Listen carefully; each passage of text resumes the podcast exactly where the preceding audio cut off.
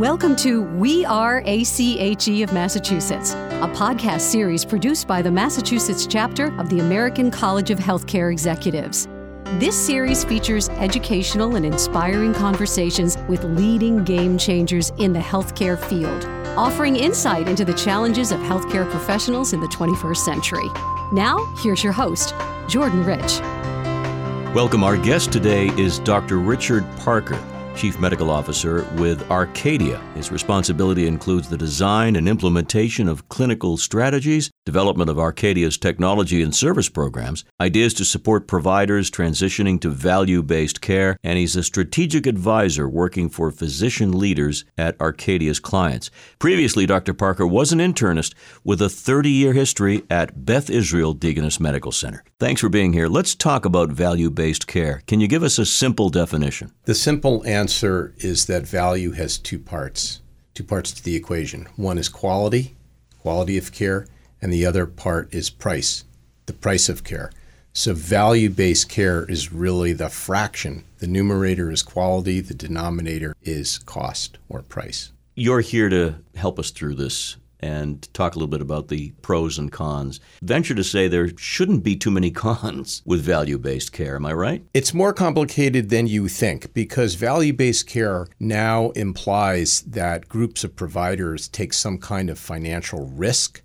And this really is the one lever that seems to have motivated groups of providers to do better in the healthcare marketplace. Mm. Previously, we were in the so called fee for service uh, method of paying for healthcare, which meant that the more doctors do, the more they get paid. So the incentive was just to do more with no concern about the cost.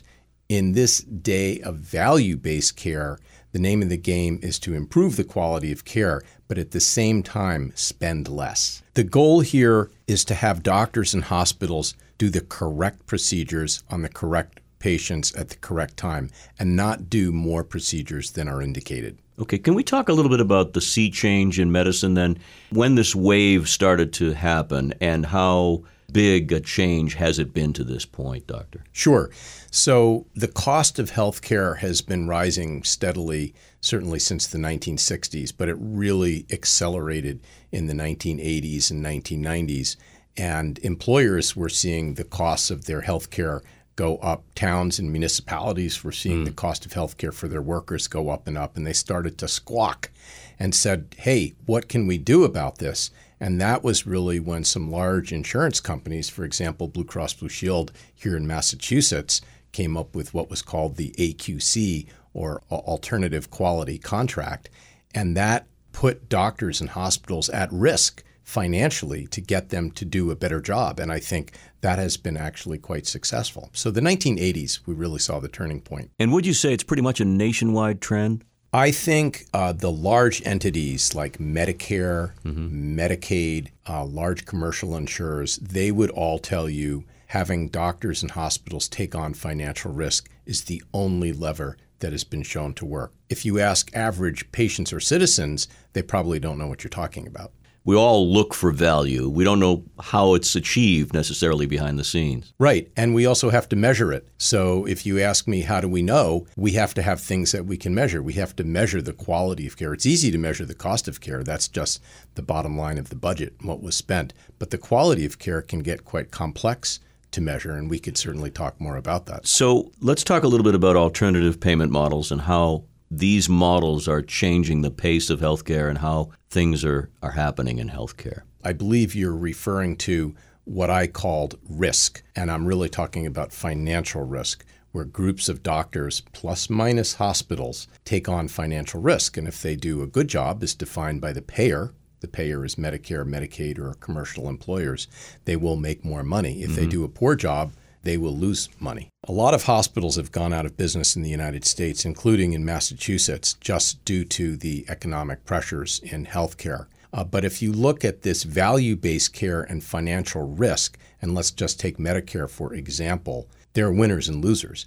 And about half of the Medicare ACOs or uh, accountable care organizations are doing well financially at mm-hmm. risk, and the other half aren't a medical or health organization is big and lumbering and has a lot of moving parts. This is not the easiest thing in the world to adapt to, is it? No. uh, you make a really good point that when you consider who's delivering the care, it's doctors, nurse practitioners, physician assistants, other healthcare providers 24 7, 365. Mm. And that's where the rubber meets the road is in every exam room, every hospital room, every ER, every minute of every hour of every day. And it's the aggregate of all of those little interactions that make up whether that big ship is turning or not.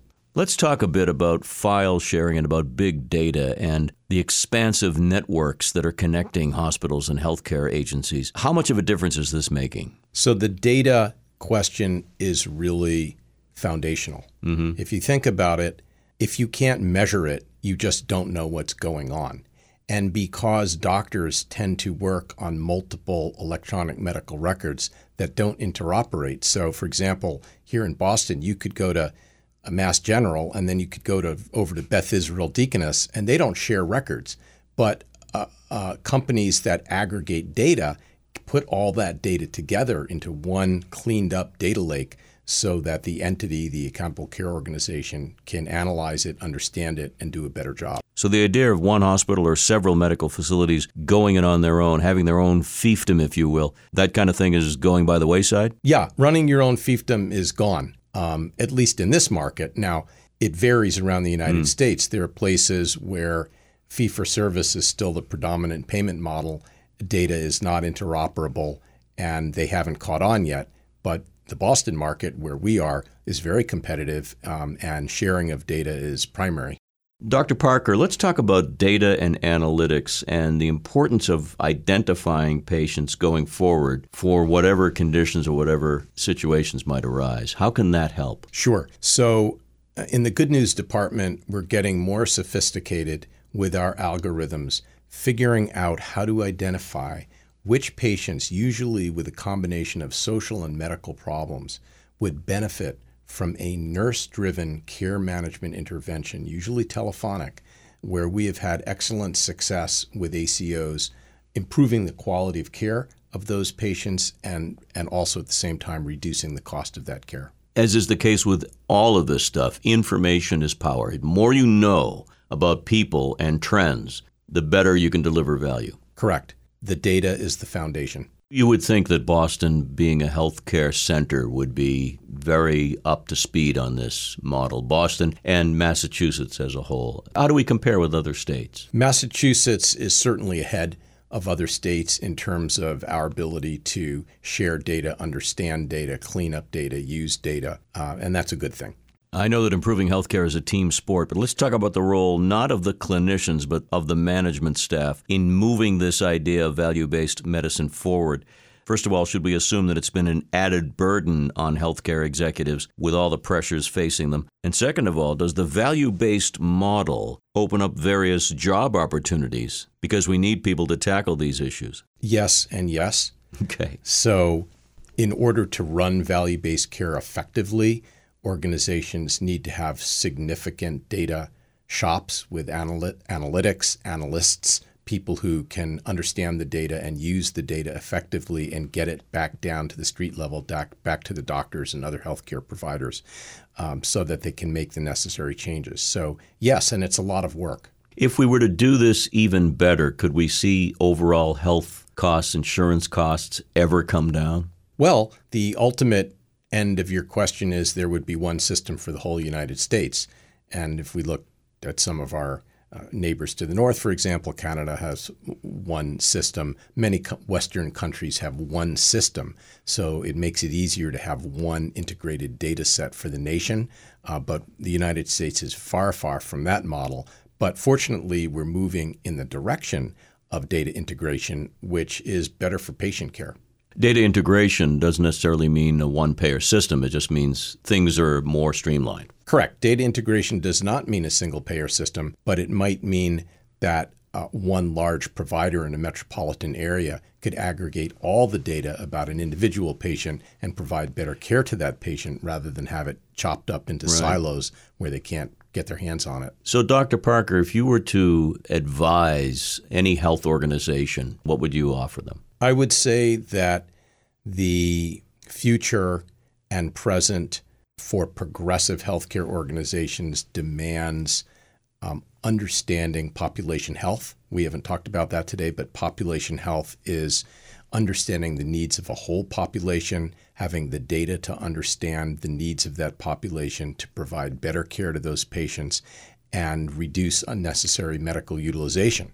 We all know the adage, an ounce of prevention is worth a pound of cure. When it comes to value based care, can we talk about the importance and relevance of preventive care? Sure. Um, if you think about even what public health is, here in Massachusetts, for example, Eastern equine encephalitis. So, if we want to understand a mosquito borne disease, what do we need? We need data. Mm. So, that's just a small example of something that's happening right now in Massachusetts.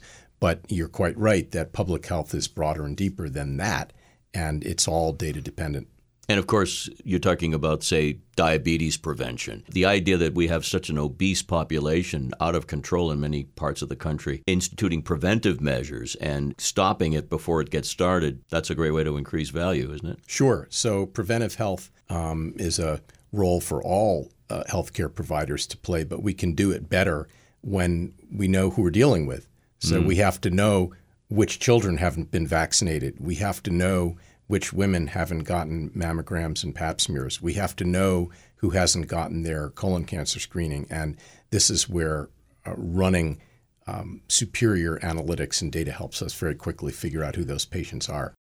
Rich, we have a traditional last question in our interviews on these podcasts and that has to do with the role of technology. And how do you see the role of technology affecting value based care, say, within the next five years? I think technology is necessary but not sufficient. Technology is going to do a better job with two things aggregating the data and cleaning it up and making it usable, but also providing better analytics so that healthcare organizations can understand that data. We can predict, for example, which patients might be readmitted to the hospital, and therefore we give them more services.